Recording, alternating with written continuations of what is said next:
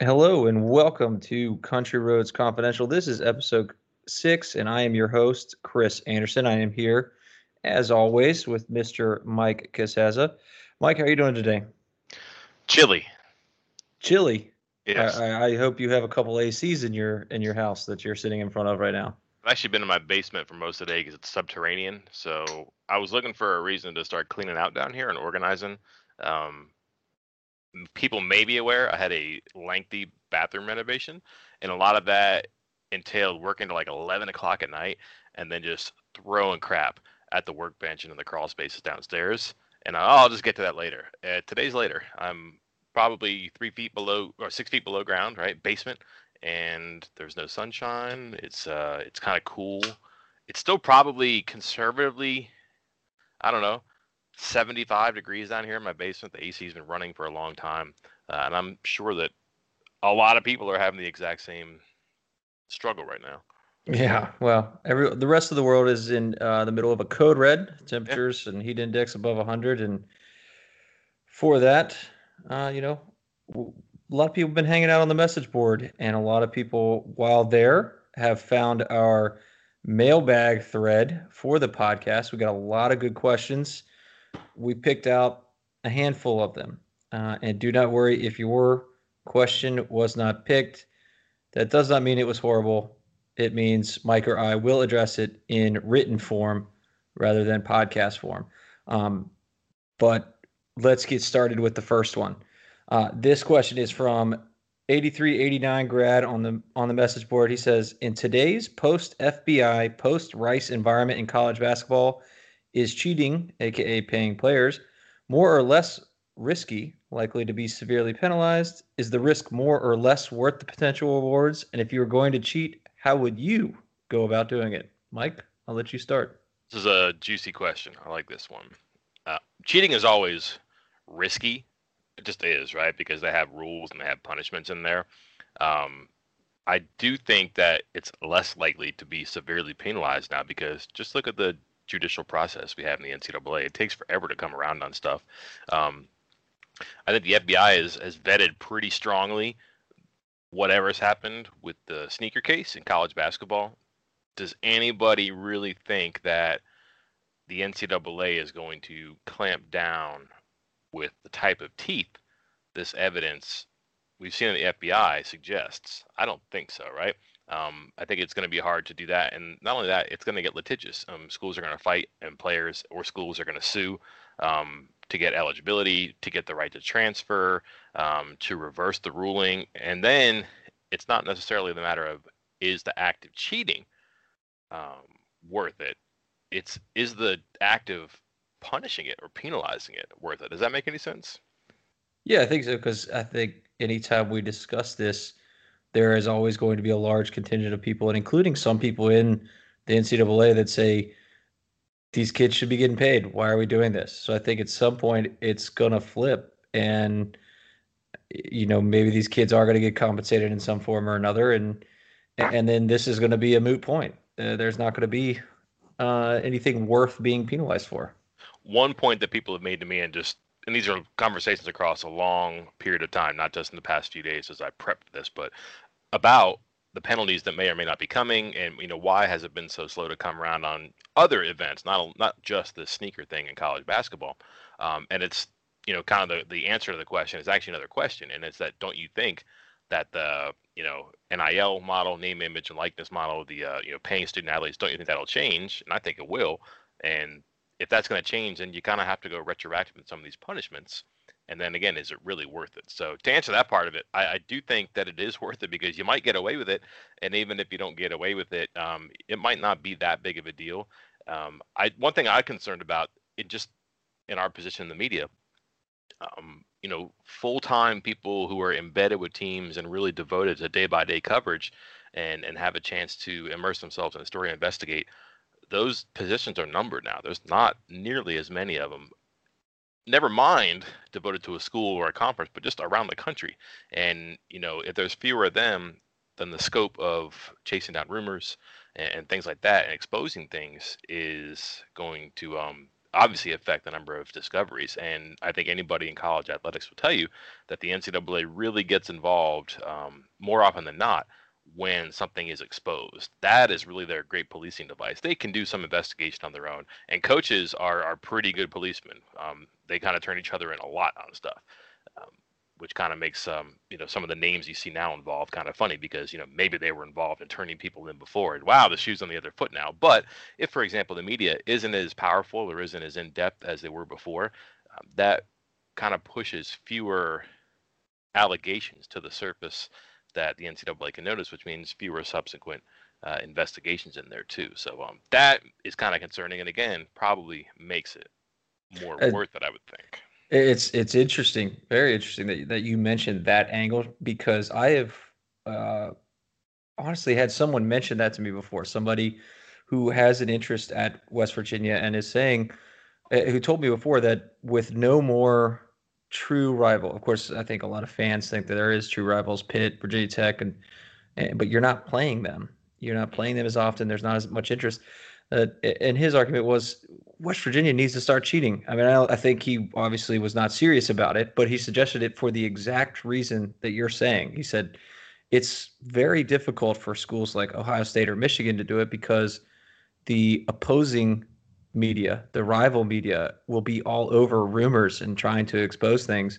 But with West Virginia, there's no true rival, and his argument was they should go for it. Um, yeah, obviously, I think he was he was joking, but he was he was he had a good point, and it, it kind of lines up with exactly what you're saying right there. Kind of leads me to the last part of this question, which is the one I really like. If you're going to cheat, how would you go about it? Well, one, and you can jump in here too, but one, if I'm if I'm West Virginia and I'm going to cheat, I'm encouraging Pitt and Marshall and Ohio State and Penn State to cheat because I'm not going to turn them in and they're not going to turn me in if we're all doing bad stuff. So everybody cheats. So how would I cheat? I would do it for one, and I would tell other people, "Hey, why don't we all get in the pool here? Uh, the lifeguard's off duty." I, I agree wholeheartedly. Um, yes. Um, I absolutely agree. I I have always been said even before all this that I would that the at least the secondary violations, especially with recruiting, are have much bigger benefits than there are as far as penalties go. Uh, you know, you get a little slap on the wrist, you get a a letter telling you not to do that again, blah blah blah. But most of the time, these recruits don't even know the rules, and, and then they see one school say calling them more often than others, texting them more often than others, visiting them when other schools aren't, not knowing that that school is actually not even supposed to be talking to them at that point in time. But they don't know that. They just know that, hey, this school is showing me a lot of love right now, and these other schools aren't. And I've seen schools take advantage of that but just because the kids don't know the rules and the penalties for those secondary violations are so minimal. I would set not a bar, or I would I would set not a ceiling. I would set a, a ground level floor for the number of secondary violations that my staff must commit, because they're so needless. They're so dumb. Like for example, Jeremy Pruitt's gotten more attention for recruiting in the past week or so because of his nine level three violations for social media and stuff like that. And it doesn't mean anything. It doesn't mean a thing. But like if you're one of the players or schools, for example, um, that's kind of cool if you're on the other end of that. And coaches can be really strategic in how they do these things. And uh, I've there, I won't get too much in the weeds in this one here, but there was a coach not long ago who accidentally, and again I'm evoking the air quotes here in my office, but accidentally typed a player's name uh, into a tweet and put it out there. And the claim was actually it was supposed to be a search. Now I didn't know what I was doing, and wow.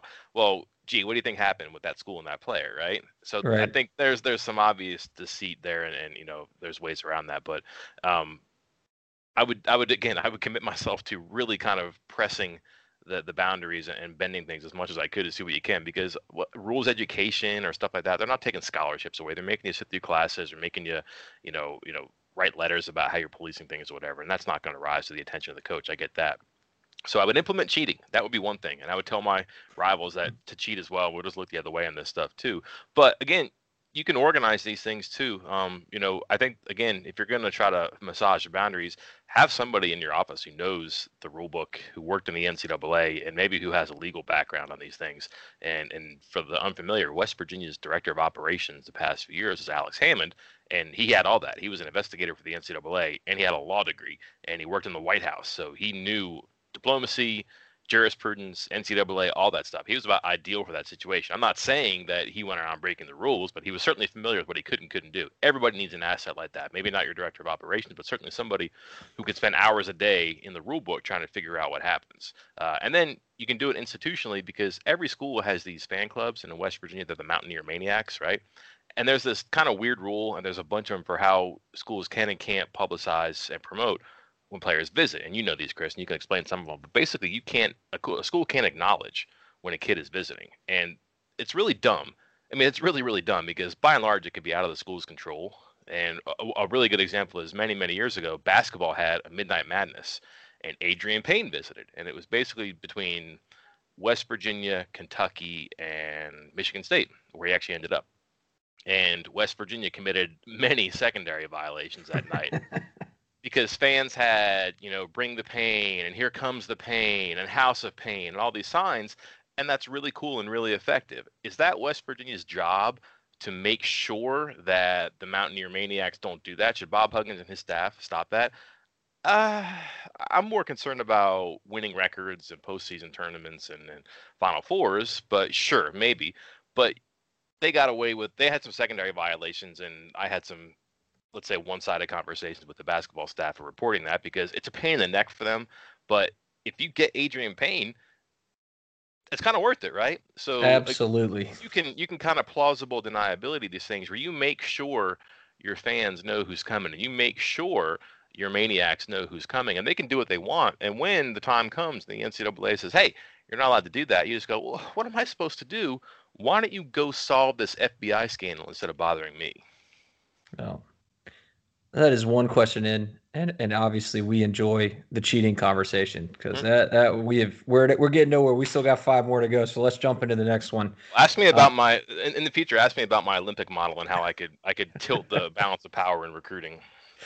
Um, this is another good one. I really like this one because I, I got lots of ideas. I'm sure you do too. But do you? This is from Main Ear 105. Do you think Fan Day or the spring game will ever grow into a bigger event? I see this year's fans can watch practice after the autograph session, and my family would like to start attending. But living up here in northern New England, it's hard to justify making the trip, uh, presumably for for just that. Uh, Mike, you take the lead on this one. Well, I think if it's gonna happen, they probably have the people in position to make it happen. Remember, two years ago, we were talking about how the spring game was done because that staff was not interested in doing it, and we I, mean, I was writing with legitimacy and some help from people at the university about how this is going to turn into like a carnival or like a, a, food festival or something like that, where the players may, I don't know, maybe they play some seven on seven or something like that, um, and they do their 15th practice in some other atmosphere. Um, but it was going to turn into some fan thing where it's a celebration of football, but it's also kind of a a treat for the fans to come in and I don't know funnel cakes and football or something like that, where you kind of come out and you listen to some music and you see some players do some stuff, but mostly it's just a festival atmosphere and it makes some money for the hospital and it kind of gives you some goodwill to send off into the off season. And now they actually have a game, and I do think that Brown wants to promote it and to make it into something.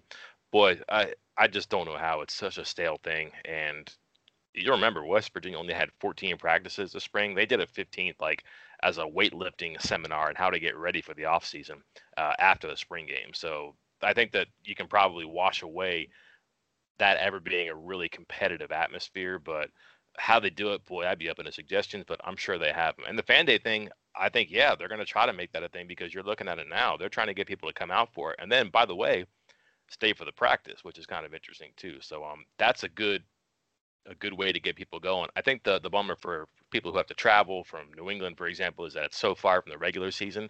If you could maybe make it the Friday or Thursday night before the first game, Friday wouldn't work, but Thursday night before the first game, you might have some people who come in for a three day weekend. Yeah, I'm a big fan of of what you were mentioning about the spring game, turning it in. You know, as of right now, it is basically what two hours of kind of half-assed scrimmage in the on a Saturday afternoon I'd love to see them turn into something bigger to to build around it, to have uh, a place for the fans to meet the players, to have a carnival type atmosphere, as you mentioned, with maybe something set up in the indoor facility, um, access to uh, into the building, maybe at, at, different times, maybe not when the coaches and the players are there, but uh, to to see the facility some. Um, maybe even something set up for the kids out in the parking lot over there next to the indoor facility. Um, but right now, as as main ear 105 mentioned, anybody outside of a couple hours, you're asking them to essentially take the whole weekend to just come and watch two hours of say 70% of the team going at half speed and, and, then being done and that's it and it's over and it's like thanks for coming go home.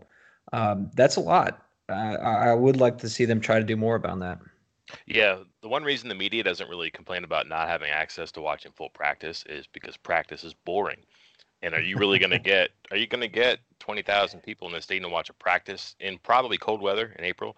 Unlikely. So how do you do it? I don't know, do you do it at night maybe?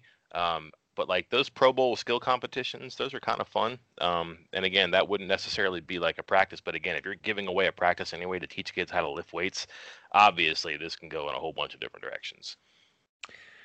All right, we're going to take just a second to pay some bills and then we'll get back with some more questions from the fans. Okay, picture this. It's Friday afternoon when a thought hits you. I can spend another weekend doing the same old whatever, or I can hop into my all new Hyundai Santa Fe and hit the road. With available HTRAC, all wheel drive, and three row seating, my whole family can head deep into the wild. Conquer the weekend in the all new Hyundai Santa Fe. Visit HyundaiUSA.com or call 562 for more details. Hyundai, there's joy in every journey. All right, Mike, we're back. Next question comes from Musketman17, who asks, who could be a dark horse for team MVP for the football team? Um, I kind of gave a hint as to mine on the board, so uh, pardon me for jumping in here, because um, I think it is uh, certainly a dark horse I don't think anybody would think of this. And obviously, Vandarius Cowan or somebody like that, or Austin Kendall, is somebody who could happen because they'll be taking the lead on each of their respective sides of the ball. But what about cornerback Keith Washington? Um, it is a position that needs to step up this year. He was honorable mention All Big 12 last year, and that was while splitting splitting time for two positions with three guys. That won't happen as much this year with Josh Norwood being moved to safety. So say he gets a few more snaps, improves slightly. And, and remember, last year was his first year really playing college football. I mean, he was at Michigan before, but his first time being on the field. And he already had an honorable honorable mention all conference type season. Uh, a, a, slight improvement, a little, a few more snaps, and all of a sudden he's a guy that can get, say, 50 to 60 tackles, four or five interceptions and over a dozen pass deflections, and that's that's all conference type stuff. That's defensive MVP for the team type stats right there.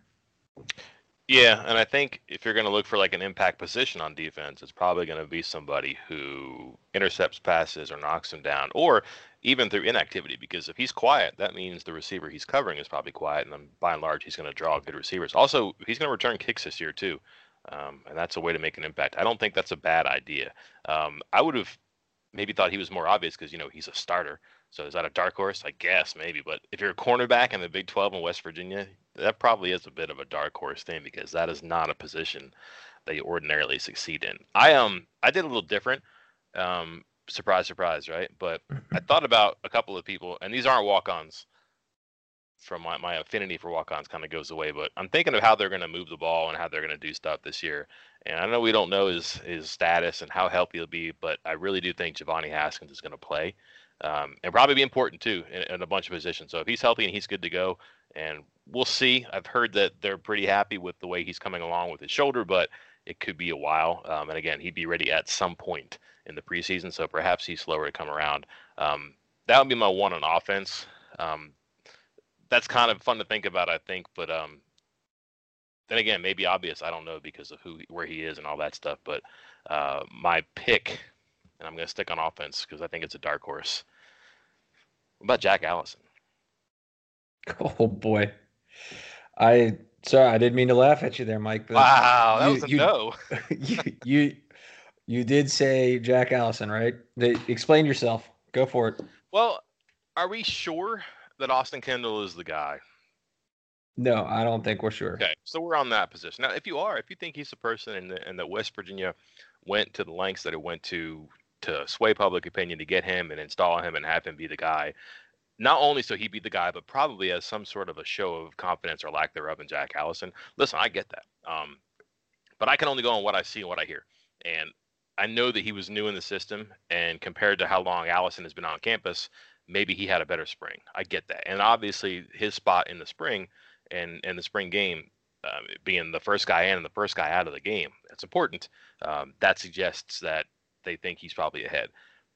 But all the stuff I've heard from teammates about Allison and from you know his past about it seems like he's a fighter and he's not going to go away. So what if this doesn't work and you're looking at not only this year but next year with Allison or excuse me with Kendall, um, and you make a switch and let's say that you know he's a good soldier for a couple of games and does some good stuff in practices and then he gets the ball and I don't know maybe he goes four and two. Um, maybe he goes three and one. I don't know, but all of a sudden he's in a bowl game, and this goes from being uh, a five and seven season to a seven and five season. And again, I'm doing a lot of what ifs, and I suppose, but we're talking dark horses here. Um, and I think that this quarterback thing, again, it may be closer to the finish line than it isn't. But what if it isn't close to the finish line? Again, we don't know. Um, and we're probably going to press save on this episode and open our email and see that we have a new starting quarterback at West Virginia. but until that time, that's my dark horse because I think it's interesting to think about. Um, it's not a win this year thing for Neal Brown, but year two could be really good when you look at the skill positions and the way the defense is lined up, and that they'll be familiar and they'll have had a whole season. And if your quarterback has continuity from one year to the next, that's pretty good. Mike, I must say, your loss of Barry Moreland has really sent you off the tracks. Ah. Just, uh, it's obviously stinging deep for you right now. I'm okay with Grayson Malashevich.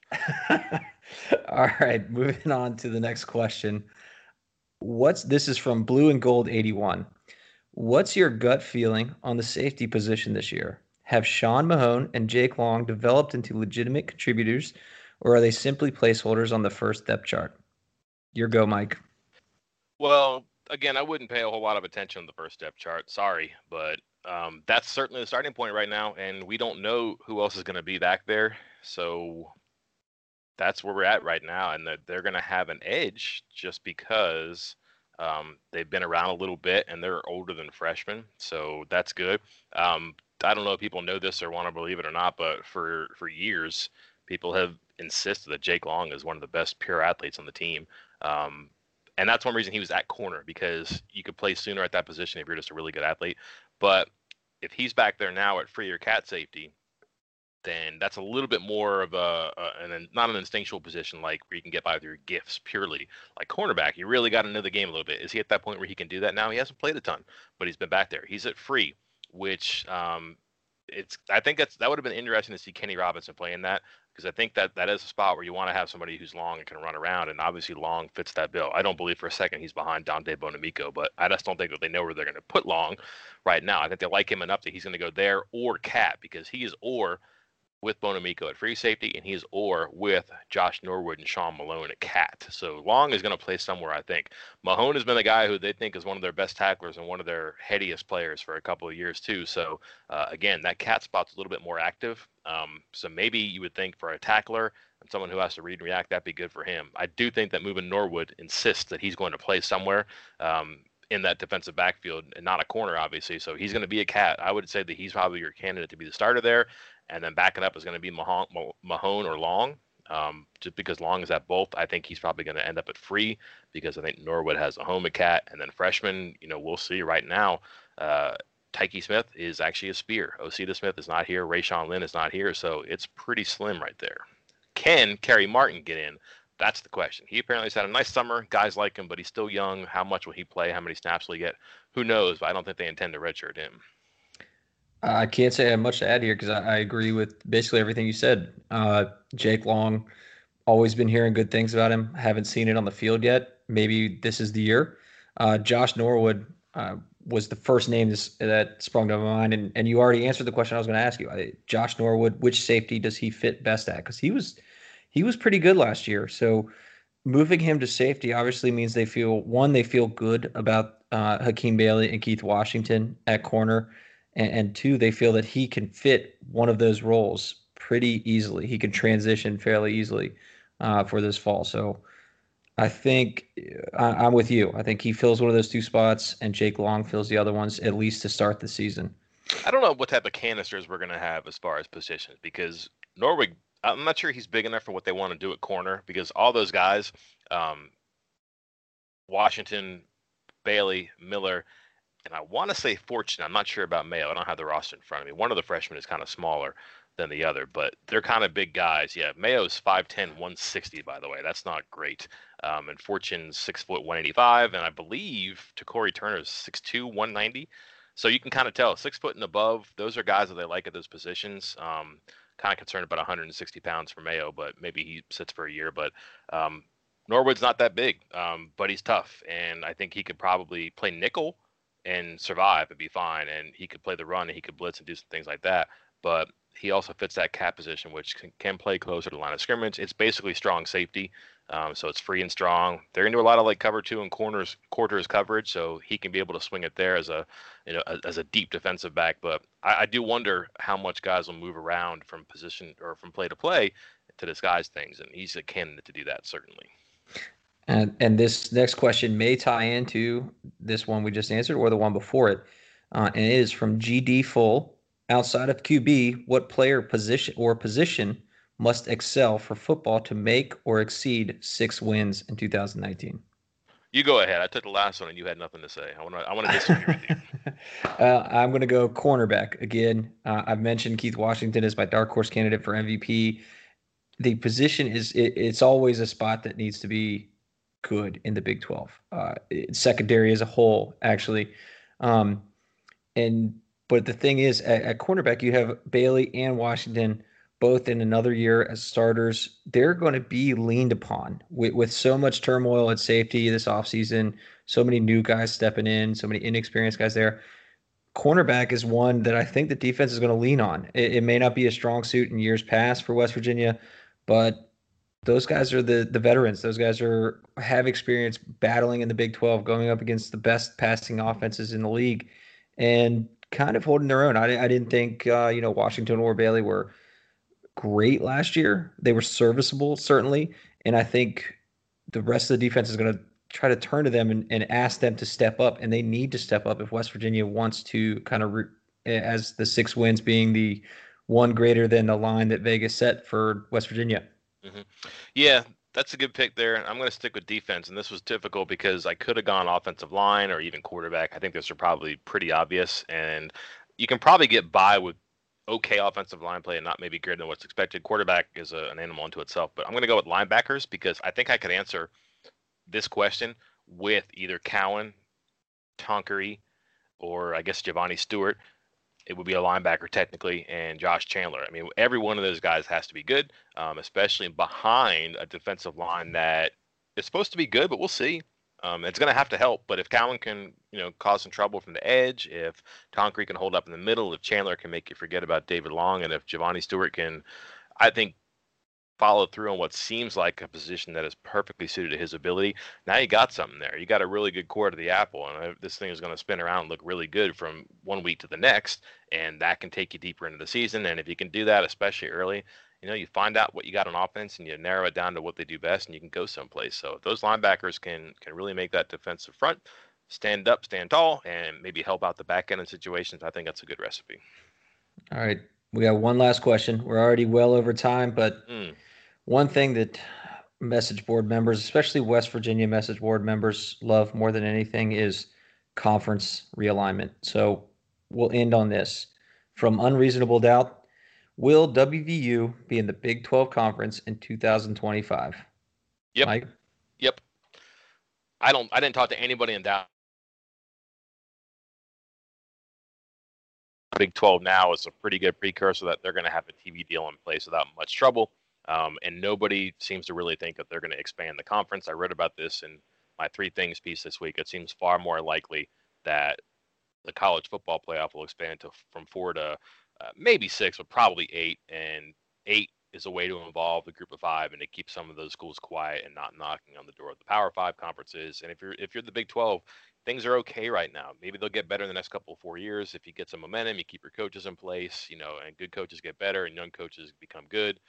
Why would you renegotiate with other TV partners now when you have a schedule you can't predict, when you don't have a balanced uh, schedule every year, when you don't have two or more schools in the conference, you know, that's strange to me. And I think the big probably the big factor here is that Oklahoma and Texas seem happy. I don't think they're going anywhere. I'm with you. If you would have asked me, say, a few months or even a year ago, I would have said no, mostly because I thought Texas or and or Oklahoma would have tried to find their way out of the league, and then the league cannot exist without those two, at least uh, as far as the finances go for the teams.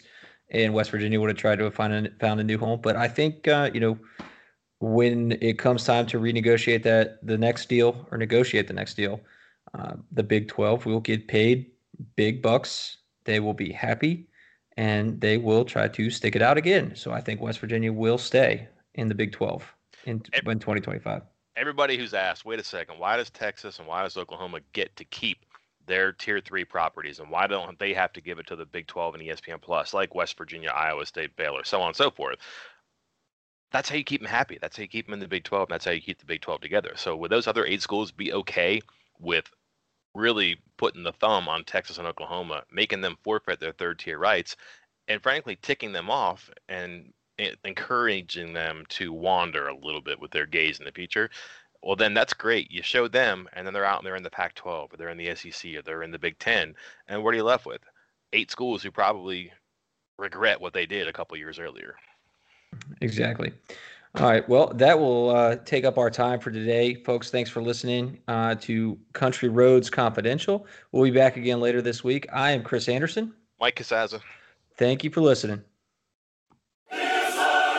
You can now relive the best moments of the UEFA Champions League 24 7. The UEFA Champions League channel is a new 24 hour streaming channel serving non stop goals, highlights, and full match replays from the world's most prestigious club competition. Reminisce on your favorite moments, legendary players, and brilliant goals with the UEFA Champions League channel streaming around the clock on Pluto TV and the CBS Sports app.